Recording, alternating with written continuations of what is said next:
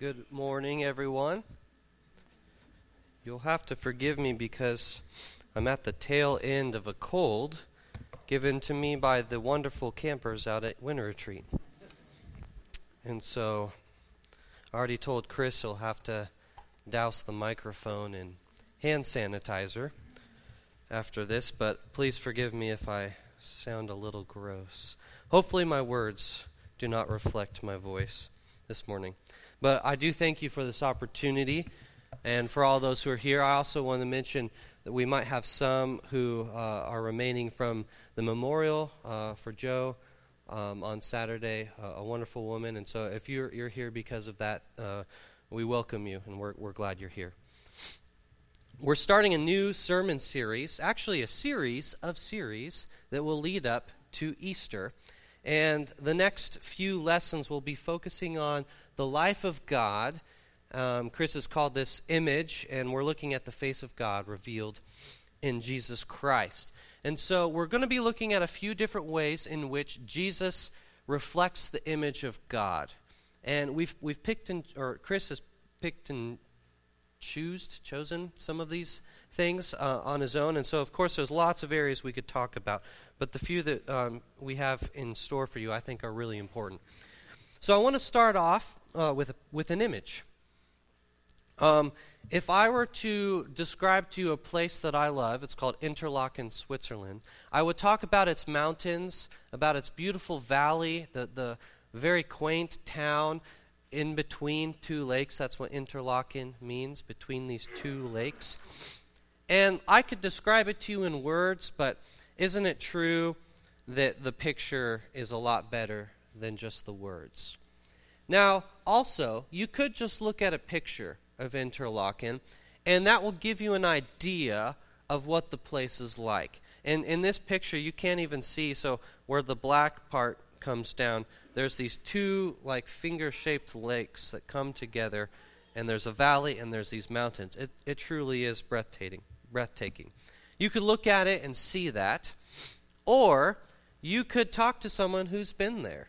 Um, this is me at the top of Harderkulm, which is this uh, mountaintop area above the town.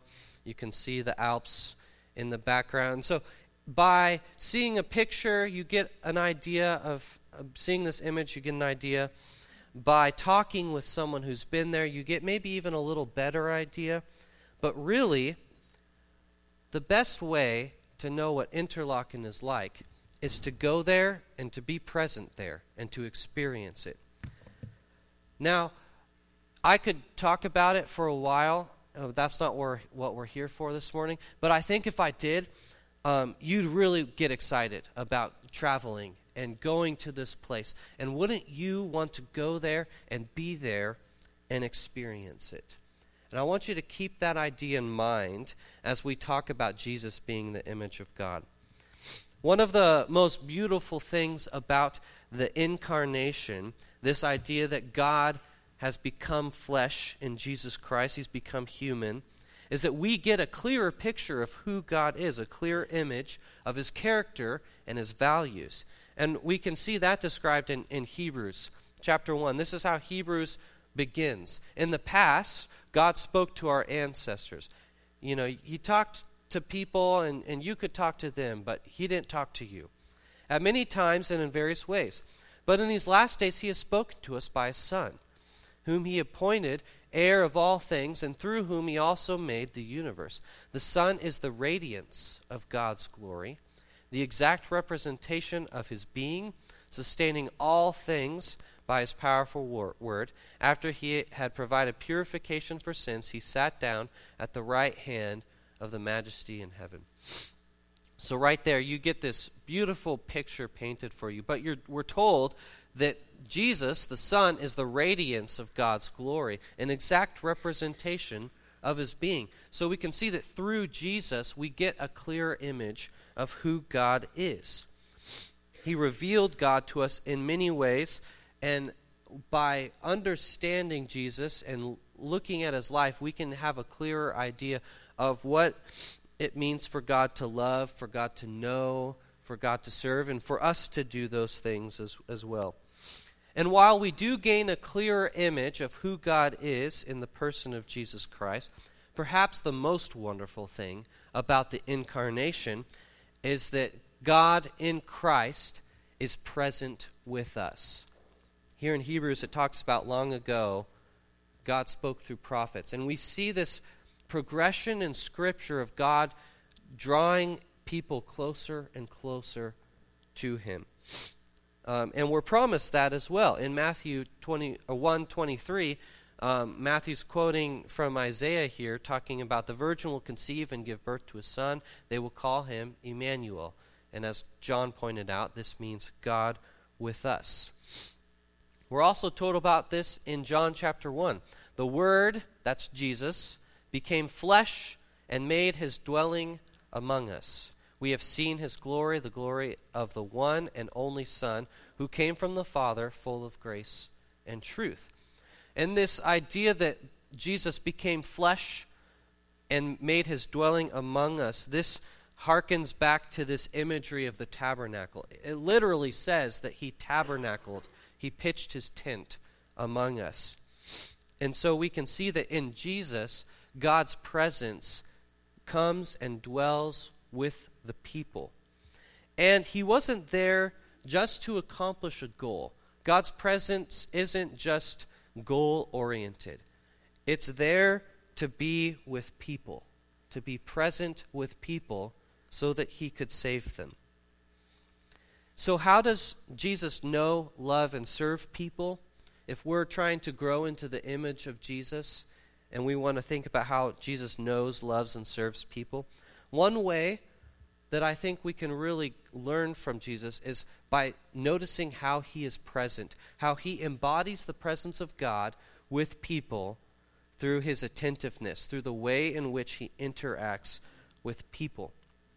And so this morning, something I want us to see is kind of twofold. First is God's presence with us as Christians, as people who um, have the Holy Spirit dwelling in, with us and in us and then how we share God's presence with others when we are present with them. There's this really great quote by Max Lucado that talks about God's presence, and I, I, I, really like it. We Christians are always in the presence of God. There's never a non sacred moment. His presence never diminishes, but our awareness of His presence may falter. The reality of His presence never changes. And I, I think that is so true that we often um, forget that God is present with us. And it's really just our awareness that is lacking, not God's presence that is lacking. and so, with that in mind, if Jesus is God with us, then whenever Jesus sat with someone, they were in the presence of God. They maybe just weren't aware of it and they often weren't. And I think we often strive for for God's presence, even though we um, what we're not truly lacking is His presence. We're just lacking our own awareness of it. And I think a lot of times we we tend to connect our, the presence of God with our own circumstances, right? So if if life is going great, then yeah, it's easy to see God's hand at work in my life and that God is with me. When life's not going too great, it's where are you, God? You know, why aren't you here helping me? You know, what's going on? We often connect our that awareness of God's presence with our circumstances instead of recognizing that God is with us. So likewise, Jesus knew that in order for people to experience or to become aware of God's presence among them, that He needed to be present with them, that He needed to be attentive to their needs, to be fully with them, to have an undivided mind without distraction. And so I think another beautiful thing we see in the incarnation of Jesus, in the way in which he interacts with people, is his ability to be present with them so that they might become aware of God's presence. And I think there's a really good lesson for us to learn in that as we think about the people we encounter around us every day. And I want to look at one story in particular um, and then reference a few others. So, the woman at the well. You might have been wondering why is, uh, why is this passage being read if we're talking about uh, the presence of God? Excuse me. Um, again, I think in the story of the woman at the well, we can learn a lot of things, but one thing we can really pick up on is how Jesus is present with this woman. So keep that story open in front of you, John chapter 4, if you will. So, um, you've probably heard this before. You know, we have a woman who we when we kind of read between the lines, we get the sense that she's an outcast uh, in her city among her people group, and we get that sense because she's going to draw water from a well around noon. Now, I don't know if any of you have ever been to the uh, you know area of Israel or the Middle East, but it is pretty stinking hot at noon, and that's not really the best time to go walk a couple miles or whatever it would be, draw water, and then carry it this heavy container of water back or whatever. Most people did it. Most women did it in the morning when it was cool still. And so we get the sense that this woman is an outcast and so she's trying to go draw water at a time where she knows she's not going to encounter anyone. Although, that's exactly the time that Jesus, being a little tired, sits down at this well. And so this woman comes up, and he begins to speak with her. And he asks her, Will you, will you draw me some water? And right away, she is um, curious as to why this Jewish man would be speaking to her, a Samaritan woman. And this sparks a conversation. So, right off the bat, one thing that we see Jesus doing, and I mean, Jesus knows where he is. He knows that most likely this woman is a Samaritan, and he knows the rules, the social rules, right? That, and this is exactly what she's referencing. Jewish men don't talk or associate with Samaritan women. But Jesus did not allow that social barrier to get in the way. He breaks it down.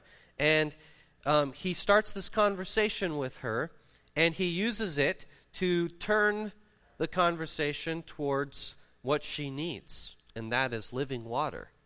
That is salvation. That is Jesus. And uh, through his own divine insight, he's able to tell her that, you know, she's had these five husbands, and the guy she's with right now isn't even, she's not even married to, which probably explains the social outcast part. And so through all this, he steers her towards God's presence. Because, um, and if it's not clear enough, right um, near the end of the conversation, after he's kind of revealed um, some aspects of her life, and they've had this discussion about worship, which she's trying to steer the conversation away from herself. The woman said, this is in verse 25, I know that I know that Messiah called Christ is coming. When he comes, he will explain everything to us. Jesus then declared to her, I am, or it says, I, the one who is speaking to you, I am he not the greatest translation because what he's really saying there is, I am. And that's a pretty powerful phrase in the Bible, one often used by God to explain who he is. I am, period. That's enough. That's all you need to know. Jesus is really making a reference to th- who he is, that he is God in the flesh. And so when that when he says that, you know, she her eyes are open. She knows. And she knows that she's been heard. And so while we can talk a lot about um, social barriers, we can talk a lot about worship and those kind of things, I really hope that you see through this story that Jesus is attentive to this woman. He is present with her, and he makes sure that through his ability to converse with her and be fully present with her, that he directs her towards the presence of God towards this living water. And this isn't the only time. Jesus does this all over the place. And here are just five quick examples. I was going to go into more depth, but I figured one story is enough. But just so you know, He does this a lot. The sinful woman in Luke 7. One of the things I love most about this story is that it specifically says that this woman who comes into this Pharisee's house and she's just losing it in confession to Jesus and in this forgiveness, Jesus turns towards the woman. It says that in the text. He turns away from Simon towards the woman, and then he talks to Simon, and he puts all of his attention on this woman. There's the mourning widow um, who has just lost her son, also in Luke 7. And Jesus notices that there's this funeral procession. Um, he's moved with compassion, and he goes and he heals. He hears the cries of this woman, and he goes out of his way to go and to heal her son.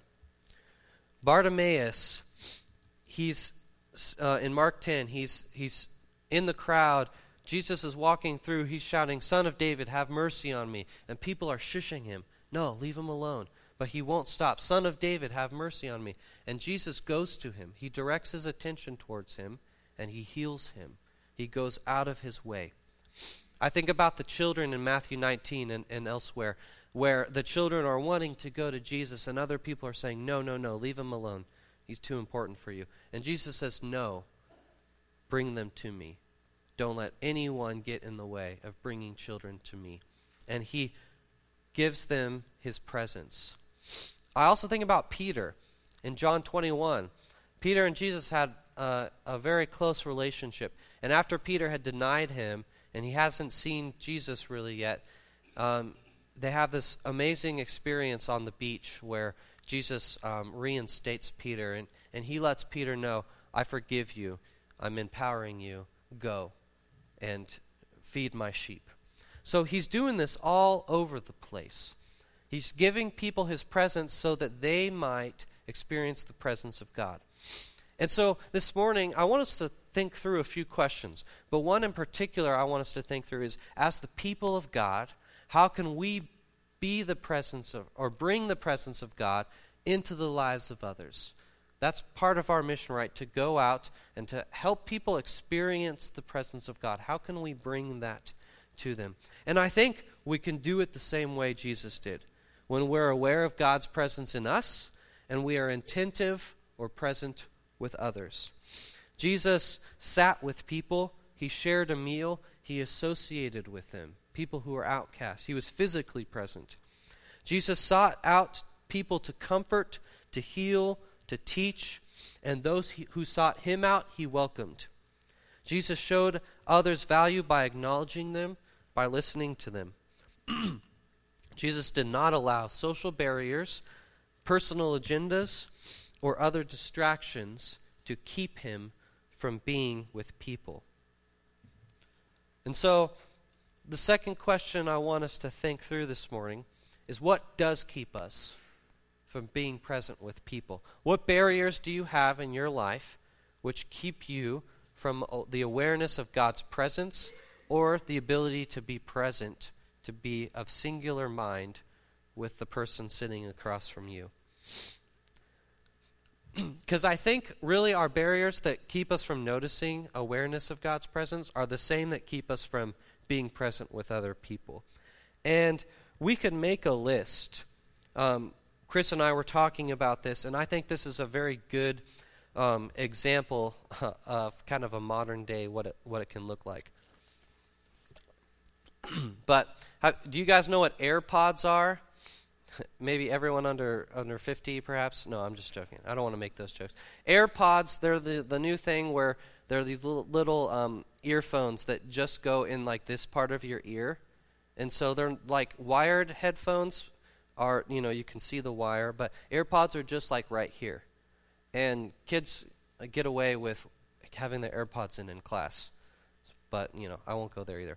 But to me, when I see air, someone wearing AirPods and just like walking down the street, to me that automatically gives off the signal do not talk to me.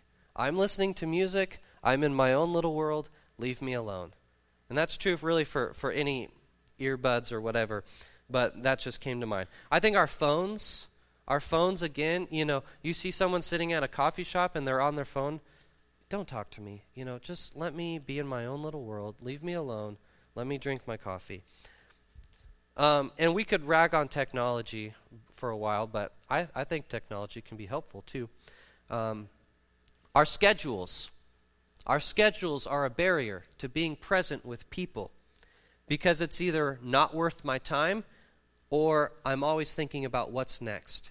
I get in trouble with this a lot because people are trying to have a conversation with me, and all I'm thinking about is, ah, I got to do this.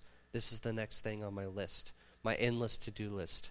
You know, please end the conversation. Pick up on the social cues so I can get on with my life. I think sometimes we're too quick to interject. We're trying to fix people. People come and we're trying to be present, but we're too quick to make it about ourselves or fixing their problem. I think it can be judgmental attitudes. That's really probably one of the number one for, for us Christians. Yes, we can be judgmental too. Um, we th- we're, we're thinking about our social status. If, I, if I'm meandering with these people over here, what is that going to say about who I am, my status? If I go to that bar and I'm trying to talk with people and other people see me there, what is that going to make me look like? My own reputation. Fear of what's different, I think, is a huge barrier to us being able to be present with people. And then also there's personal things too, like I feel like I'm not good enough sometimes. I don't have the words to say. I can't do that. I can't be useful. Like the woman at the well, I, I, I think about her. Like she she probably before that conversation, she's probably like, I can't do this. I can't tell people about Jesus. But what did she do? You know, she was a social outcast, and within who knows a 30 minute con- conversation, she's out telling the entire village about what sh- had just happened to her. So I think we need to tear down these barriers. And I think if you are able to be honest with yourself, you know what those barriers are. Like, for example, we know the Bible and we're involved with church, but we don't seem to know sometimes how to engage with the people across the street from us or next to us, our neighbors. We may know all about the Bible and we may be good churchgoers, but we don't even know how to have a conversation with our neighbor anymore. We say that we know God, but maybe we only make time for Him on Sundays and Wednesdays or when it's convenient. And if we're not dwelling in the presence of God, we don't have, and we're not aware of that, we're not going to have much to share with other people either. We say that we want others to know Christ. You know, growing up, that I was told that you need to tell your friends about Jesus. I was never taught really how to do that very well. We say we want others to know Christ, but we aren't willing to get to know them. Get to know them as a person so that we can share Christ with them. So I think we need to be a little convicted sometimes of our own selfishness. I think we need to be encouraged by what we see in Jesus, what we see him doing by being fully present with those who needed him. And I think we need to recognize that we are empowered to be the hands and feet of Jesus. We are not left to our own devices, our own talents. You know, Moses tries to use the excuse, uh, you know, I'm not eloquent. And God says, Who made your mouth? You know? Okay. Calm down, Kyle. Calm down. I think sometimes we need to be reminded of these things because ultimately it's about our love for other people, right? So how can we be present? I'm going to I want to leave you with a few things. How can we be present, aware and ready to respond? First of all, like I just mentioned, it starts with the heart. If your heart is not for the lost, your heart is not in the same place that Jesus Christ is. Jesus came to seek and save the lost. And so maybe we need to start with a little heart work. Make the first move. Don't be afraid to, to make the to take the initiative. And that doesn't mean, you know, necessarily going around knocking on people's doors, "Hi, have you heard about Jesus Christ?" You know, that that could work. I'm not saying that doesn't work. But that's not necessarily what the first move looks like. It might be, "Hi, my name's Kyle. What's your name?" You know, I'd like to like to get to know you. Like these people who are coming on Wednesday night to our meal that don't they don't go to church, but they're here. Get to know them. Look, listen, and learn. Be looking for opportunities. Listen before you speak and learn about these people. Get to know them um, as you as you share who you are and who Jesus is. Make yourself available. This goes down to the schedule thing. You know, sometimes we are just too busy to be present with people. Sometimes maybe even our own kids, which they're a part of this too. And then finally, lead with compassion, uh, as in initiate with compassion, and lead them to Jesus. So start with compassion, as opposed to judgment, perhaps. That there's a time and a place for that. But lead with compassion and lead them to Jesus. and I want to just just close by reminding us that you know, we started by talking about how Jesus is God with us, and we talked about God's presence. And let me just close with this Matthew 28 18 through 20. I was just talking to my teens about this this morning. We often focus on the middle of this part, but I want you to focus especially on the end. All authority in heaven and on earth has been given to me. Therefore, go and make disciples of all nations, baptizing them in the name of the Father, and the Son, and the Holy Spirit and teaching them to obey everything I have commanded. We got that part. We know we're supposed to do that. But listen to this part. And surely I am with you always to the very end of the age. We're promised right there at the end that Jesus will be with us. But that promise is given to us in the context of making disciples. Not just because we're Christians that Jesus is with us, but when we are making disciples, I will be with you always, even to the end of the age.